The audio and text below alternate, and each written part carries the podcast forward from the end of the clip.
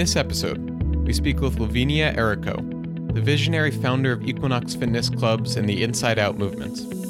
A nationally acclaimed fitness and wellness entrepreneur, Errico offers sage advice on topics ranging from entrepreneurship and leadership to nutrition, self awareness, and emotional balance. As a sought after consultant and angel investor in diverse startups, Errico inspires individuals and organizations with her unique, disruptive take on how to create a more powerful, authentic, inspiring, and joyful journey through life.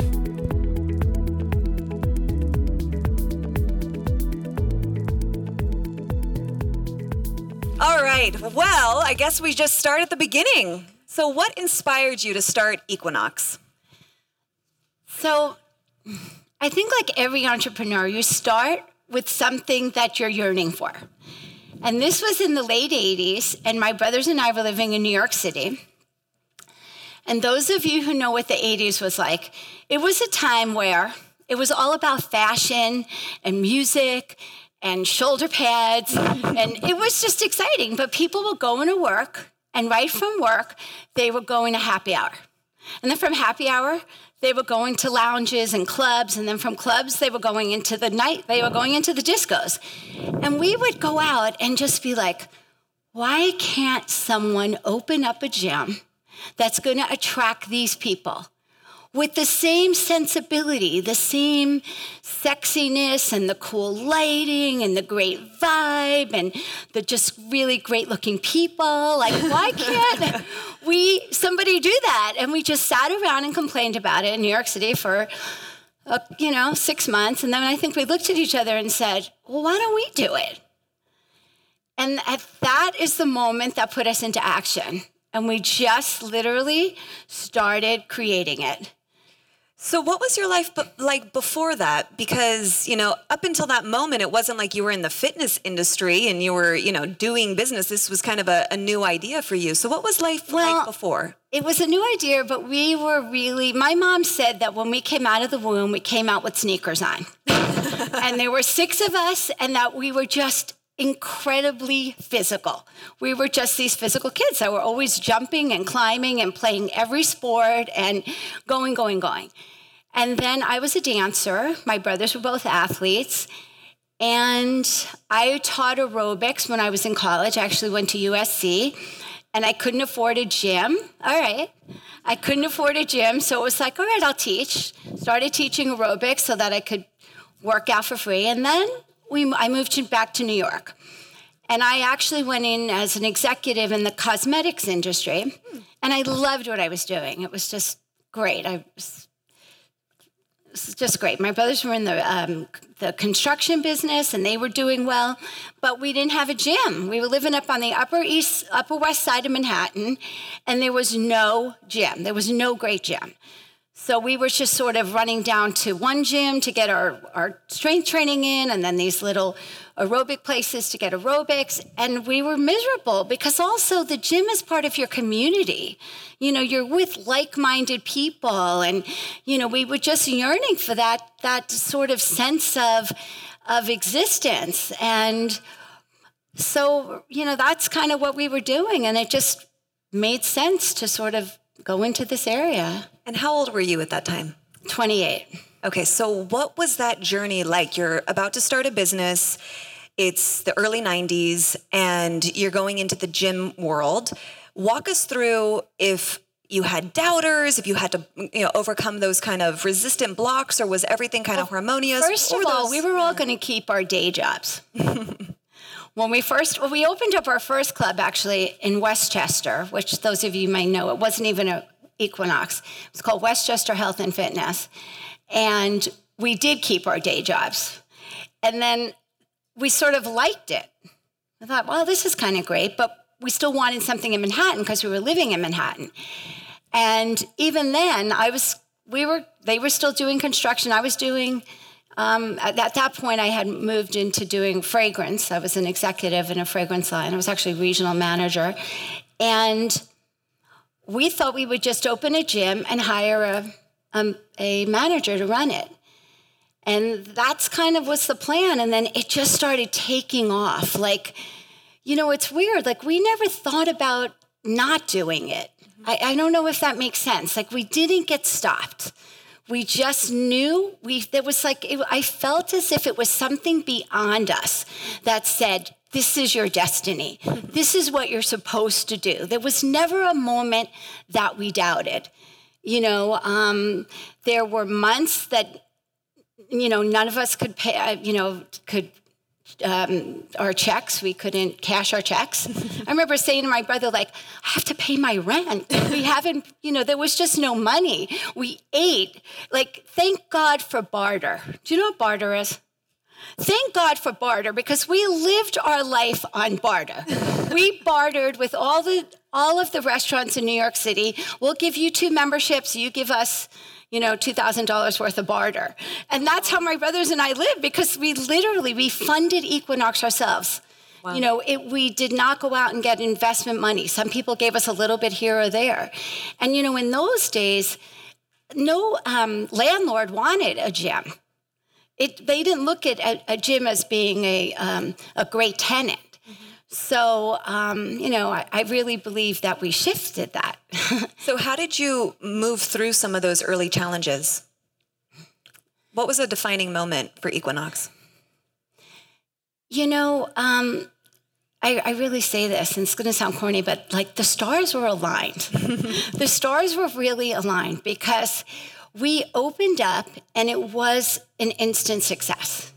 So here you are on the Upper West Side, and people were coming from all over Manhattan.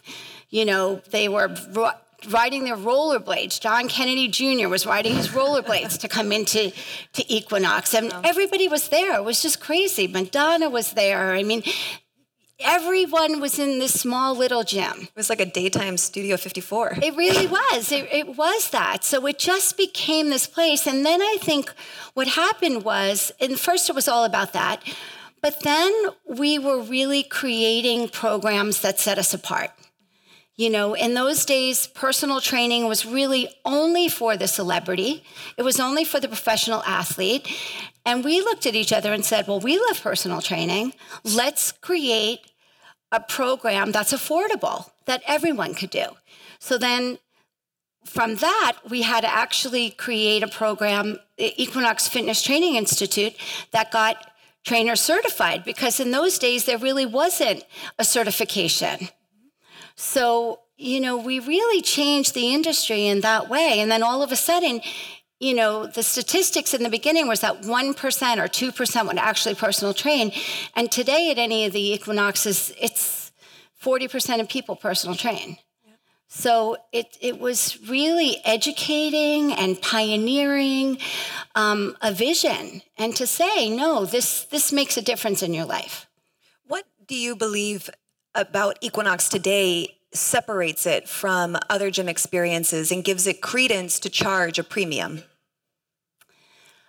Um, well, I mean, I think first of all, it has years where it has it's had that foundation.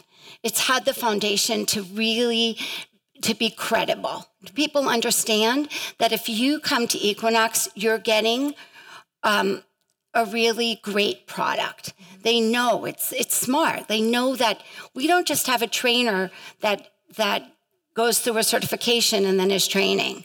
They have to go through so much in order to get to their levels of training. So I think it really comes down to they know it's a great product and it's designed well and the culture. There's a culture there that that um, I think uh, you know sets it apart. And I think you're absolutely right about that because what's interesting with Equinox, at least in my experience of it is that they have community days like come and hang out and meet your fellow gym members like i've never seen that before mm-hmm. not even in you know like traditional um, you know even community senses mm-hmm. like there is there is something that really drives the the get to know you at equinox that mm-hmm. i think from the outside seems like it would be more oh this is just a pretty people's gym and you know mm-hmm. nobody really talks to each other and everybody's just you know into themselves but that's not actually what it is when you get involved and, and there is a sense of community which is really cool mm-hmm. um, so i want to transition out of equinox and i want to learn about the inside out movement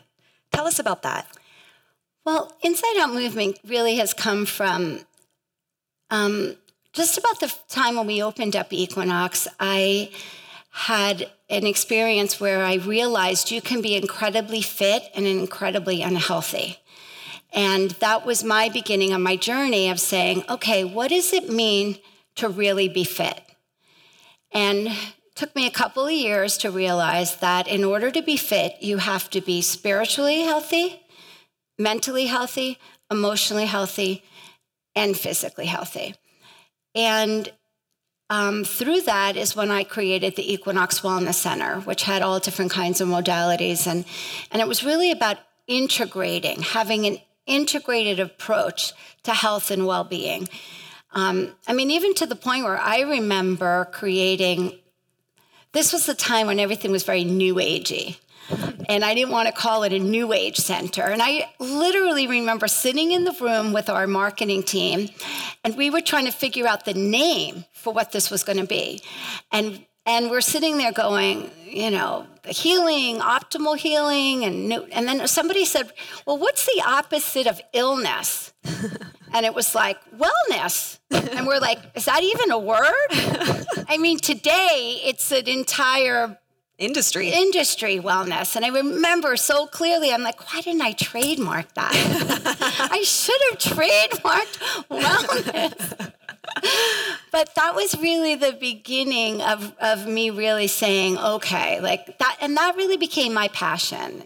You know that became my lane. I loved understanding everything that had to do with the mind body and how our thoughts manifest what actually comes to be and that, that we're all energy. And and i just literally spent you know probably 30 years my friends joke and say i could have four phds by now with how much time i spent on that journey but you know from there it was like the inside out movement was like i was so um, fortunate and blessed to have met some of the most amazing healers all over the world and these people are doing this stuff that they do every single day from seven o'clock in the morning, and some of them are working on people until 12 o'clock at night.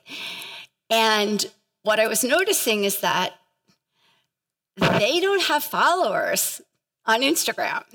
they are not the ones tweeting. And and all of a sudden these other people were doing like, you know, two month workshops and they were getting out there in the world as the leaders. And I'm thinking, hmm.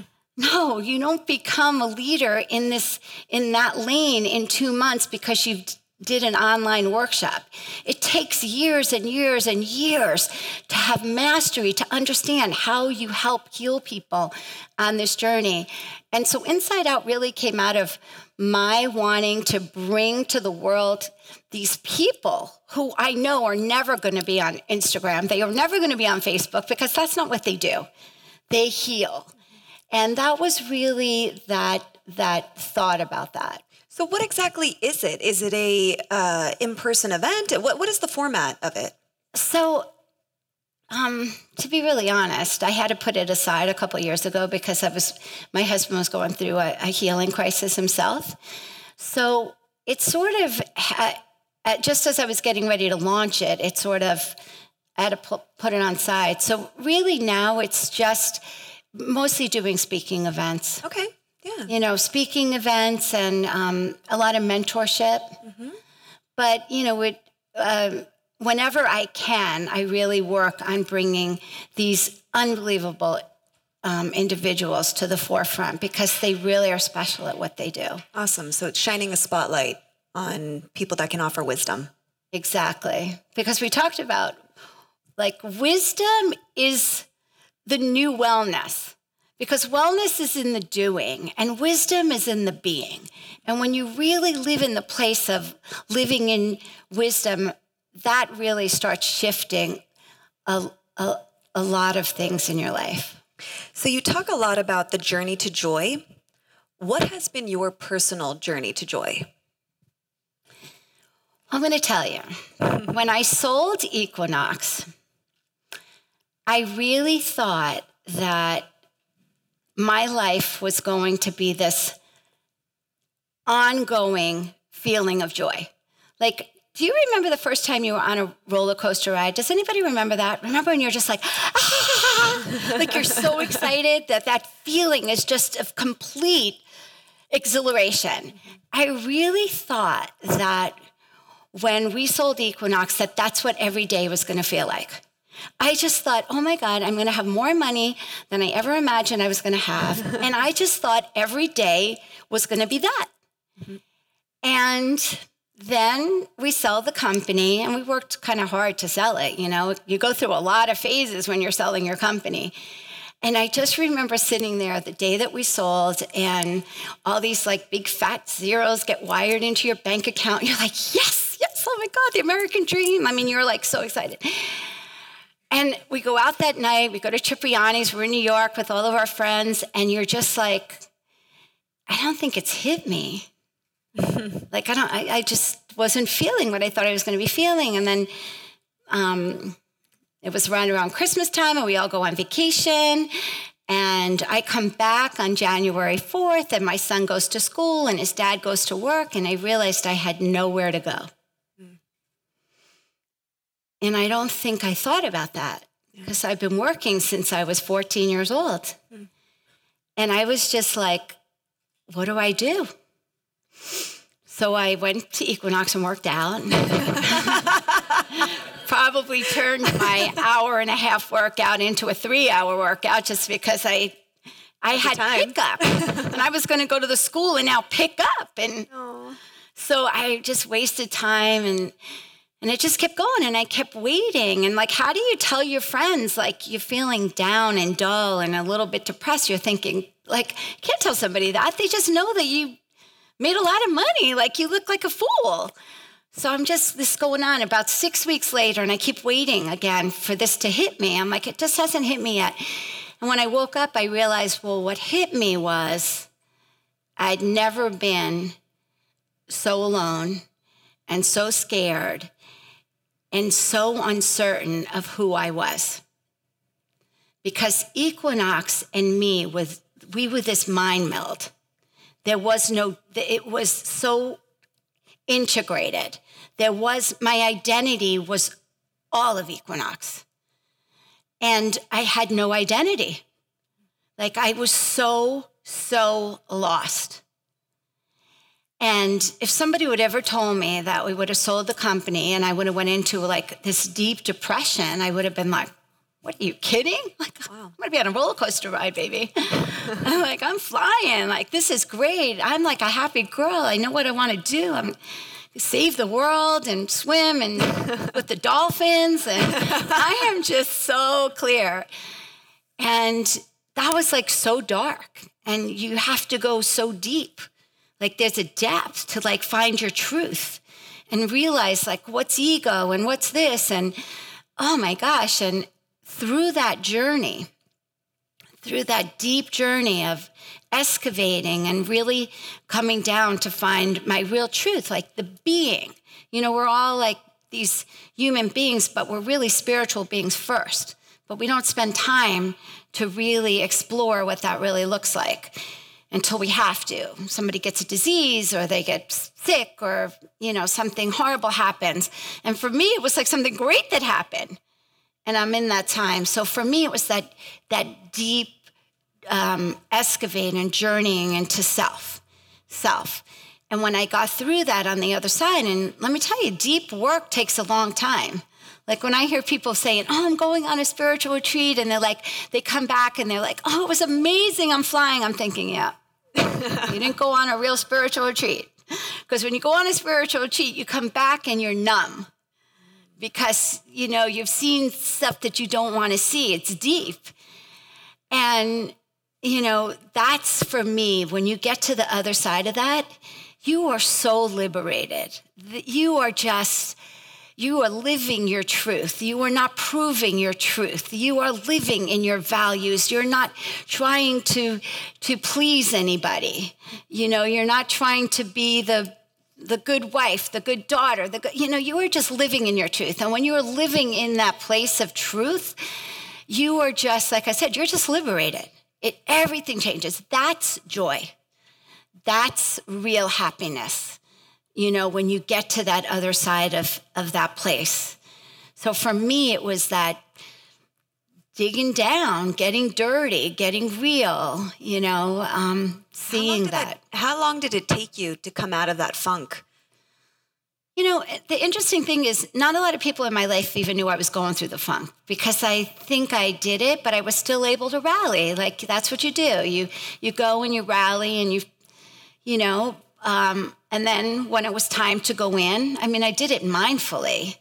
You know, I wasn't just spewing my stuff all over the place with my family, and I was I was working on myself. But I would say it took probably a good two years Okay.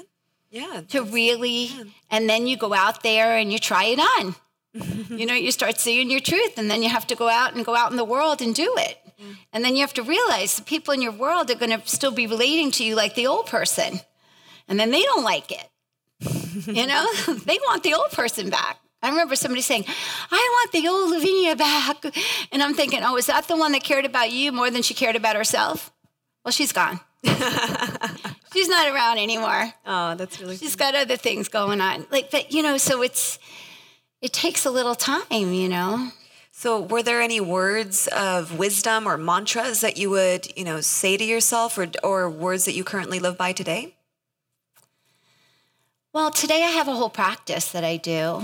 Um, so for me, it's and you know, I, in my practice, I also I'm always doing energy work to pick up my energy. You know, I'll have often people say, "Do you always wake up, Lavinia, in the best mood?" I'm like, "Nope, I'm human, and we have to work on it. We have to work on that. It it takes practice." So I think it is to have a practice. I have a meditation practice. I also follow a um, a whole. Uh, I work with Nam, so it's an energy work and it's chanting, and you know, for me, I love it. Um, and I think it's like I've also learned if if I'm not going to say anything to elevate everyone, I'm not going to say anything. Whereas before, I think I was much more. Um, I just said what I needed to say. Um, today, I live my truth. I don't always say my truth, but I live my truth, and that was a big shift for me as well.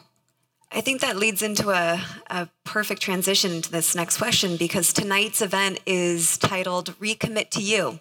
So, what do those words mean to you? First of all, I really believe that everything starts and ends with us. So, self, you know, for me, it's even in business, and today I, I'm, I'm working a lot again, and it's really understanding who you are. So, for me, it's, it starts with self love you know, um, self respect, you know, respect of others, you know. So for me, it's like being really clear. I'm all about clarity. I love the word clarity. I love things to be really, really clear, you know. So it's, oh, did I just? No, you okay. So um, again, recommitting to yourself is really about starting here with you you know really defining who you are what your boundaries are what is what your um, values are you know and i really think in a world that's so much craziness that's going on i mean even today in one of the companies that i'm with you know we had to let somebody go a, a man go for sexual harassment mm. and you know it's there's such a for me like there's such a clear a, a clarity about we just have to be clear on who we are and and what we will not uh, where our boundaries are. Like boundaries are really important to recommit. So what do you say to the person who says i'm too busy to even think about like things like that. I don't have the time. I'm you know i'm doing this i'm doing that. You know i don't have the resources for a healthy life what do you say to that person um that's an excuse I mean, everybody has can work out. You know, there are days where I literally do 20 minutes in my bedroom.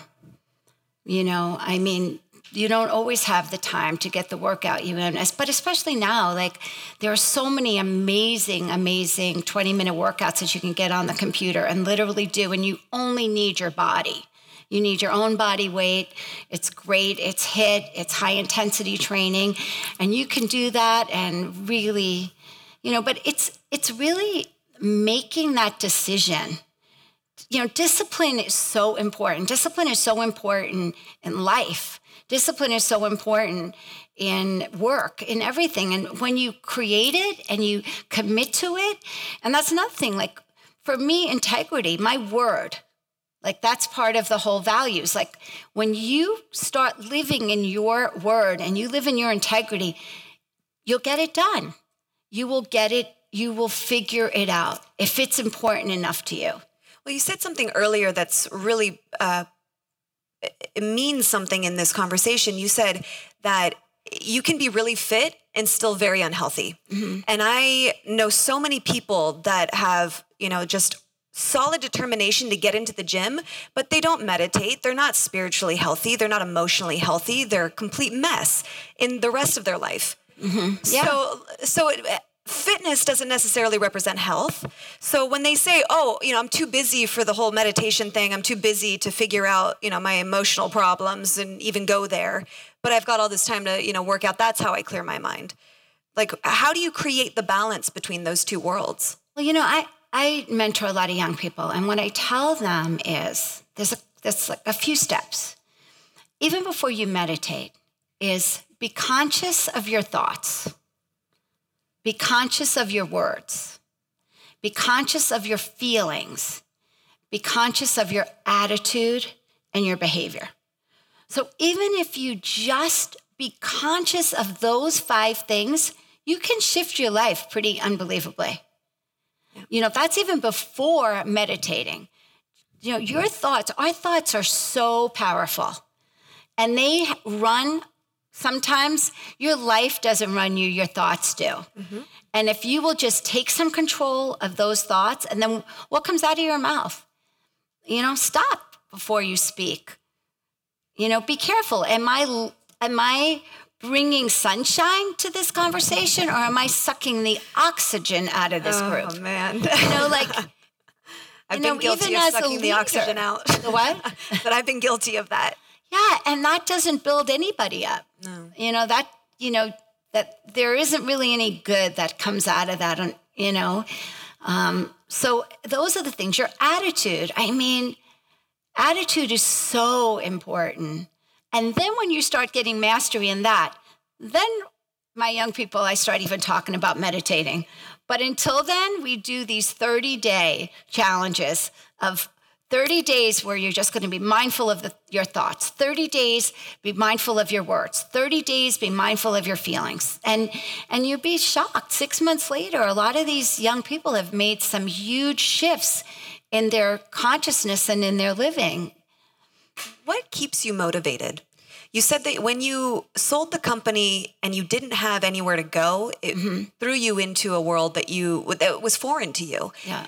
You've since, you know, spent many years out of that world. So what today keeps you motivated? Um, I love connecting with people.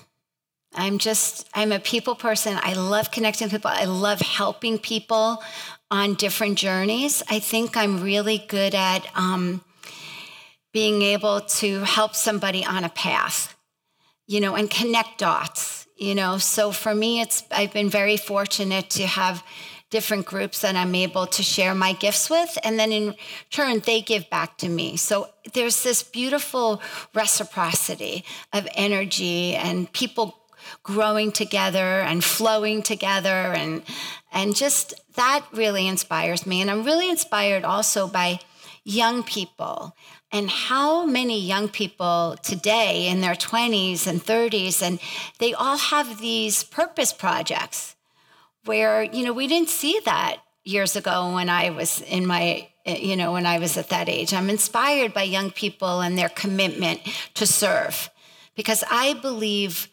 being of service creates so much good in your life and so much happiness and so much joy. So to see young people naturally and organically doing that, I mean, that just fills my heart. So, looking back over your career, the success with Equinox, your involvement in the wellness space, this is a it, it, don't don't take it as a trick question, yeah. but but take it as an honest question. Yeah. What is the best mistake you've ever made? So something that happened that at the time might have felt like a mistake, but it actually was the best thing that could have ever have happened? Well, I think that breakdown that I had, that breakdown of falling and ending up in the hospital.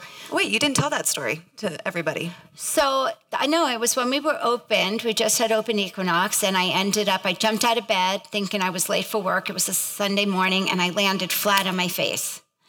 Broke my cheekbone, ended up in Lenox Hill Hospital. I, anyway, from there, and I was super, super fit. That was the beginning of me saying, well, wait a minute, what does it mean to be fit if I'm ending up flat on my face with a broken, you know, cheek at this young age? And that was the beginning of my journey of exploring what wellness was. So, though it was a mistake that I was working way too hard I was also clearly proving my worth to everyone because, you know, this was in the early 90s and women, I was in business with my two brothers. And quite frankly, a lot of people would sometimes think, oh, she must be like, I remember somebody thinking I was the wife that needs a little job. And my brothers would be like, oh, wait till she starts with them. um, because I would bring the Italian girl from New Jersey off the shelf. she wasn't always pretty, but I love her anyway. but um, so you know i was i was always proving my worth proving my worth proving i had it you know if my brother got in at 7 o'clock i got in at 6.45 you know it just was like you know you were just constantly as a woman in those days you felt like you had to work harder and you had to work smarter and you had to do more and you just always needed so much you know? And then i ended up you know if i think if i would have kept going i would have ended up in the grave you know? So that i think was a mistake but I'm glad it happened because I know one thing for damn sure I would not be the woman I am today if that incident didn't happen. I would still be caring caring just about you know very superficial things because I feel like that was that was where I was. I was on that road to um, there wasn't a lot of depth, you know. Hmm. So I feel very blessed that that happened. Cool. Uh, so before we open it up to the audience, I want to just leave one takeaway, which is a book or a podcast that you think every person in their 20s or 30s should read or listen to. Um, I love Dr. Levry's book, Alchemy of Love. Um, it's online. He it, it is just a book that's so pure, and it's really about self love. And when you connect with self love and you follow the principles and the things that he suggests in that, I really believe you vibrate at such a place of love and joy, and that whatever you want in your life will manifest. And I've seen it happen with numerous people. So that's really would be the one that alchemy of love. Mm-hmm. All right, I got to check that out. So we're going to open it up to the audience if anybody has any questions. Got one in the back. Oh, we have a microphone. Hi. Um, thank you so much for uh, this conversation and, and knowing so much about how you discover yourself. And you mentioned that you mentor young people, and uh, and that's what I'm going to do this summer. And I'm going to talk to high school students. Um, so, what is what tip can you give to talk to people who are from quite a different world from you and you want to connect with them and help them grow? Well, I think first of all, you have to get into their into their listening. You have to be um, when I go in there, you know, I go in there with my Converse sneakers on and I just relate with them. Like I go in in a very relatable way. And, you know, when you go in with a pure heart, and you don't have an agenda and you really just go in with this pure heart to be of service and to help and not like I have to look good, I have to look smart, I have to, you know, don't go in with an agenda. Just go in with a pure heart to be there, be of service, hold the space for them to to bloom or not, you know, don't have an agenda for what they should be doing and what they shouldn't be doing. Um, they just feel your purity. And before you know it, they really trust you. And what I learned about people that kids that age or young people that age, when they trust you, you can take them anywhere. You can really take them anywhere. Anybody else have a question? Yeah, on the other side there. Hi there. Um, I feel um, when you're talking about re meeting friends who are like, okay, that person who cared more about you versus caring more about myself, that person is now gone. How do you toe the line between um, really what other people might consider being selfish and what you consider, um, you know, self investment or exploration? Um, I feel like there's a really fine line between self indulgent and, you know, do, being true to yourself. Well, I mean, when you're being true to yourself, you're being true to your feelings. And that's what I'm talking about. I'm talking about being true to your feelings, what what you want. Like if you don't want to do something to be able to say I would rather not do that. I mean, I don't see where that's self-indulgent. I don't know if I'm missing something. But for me it's just really about being in your truth and then being able to live your truth um, I don't. I don't. Think, I think sometimes people are even unclear on what their truth is. You know, and I think a lot of times, especially with so many people comparing themselves to this facade of a world that they want to live in, you know, and then with all these social media and just media and advertisements and everything coming at us uh, of almost being inadequate you know, how do we tap into who we really are, mm-hmm. you know, as opposed to what we think we want to be? You know, well, I think you have to stop looking outside of yourself. Yeah. Like that's really what it's about. Like your identity, your real identity is not how many followers you have. It's not how much money you make. It's not the college you went to. It's not the address that you live at. Your identity is none of those things. And I think that's what happens is that um, a lot of people think of themselves as as all of that.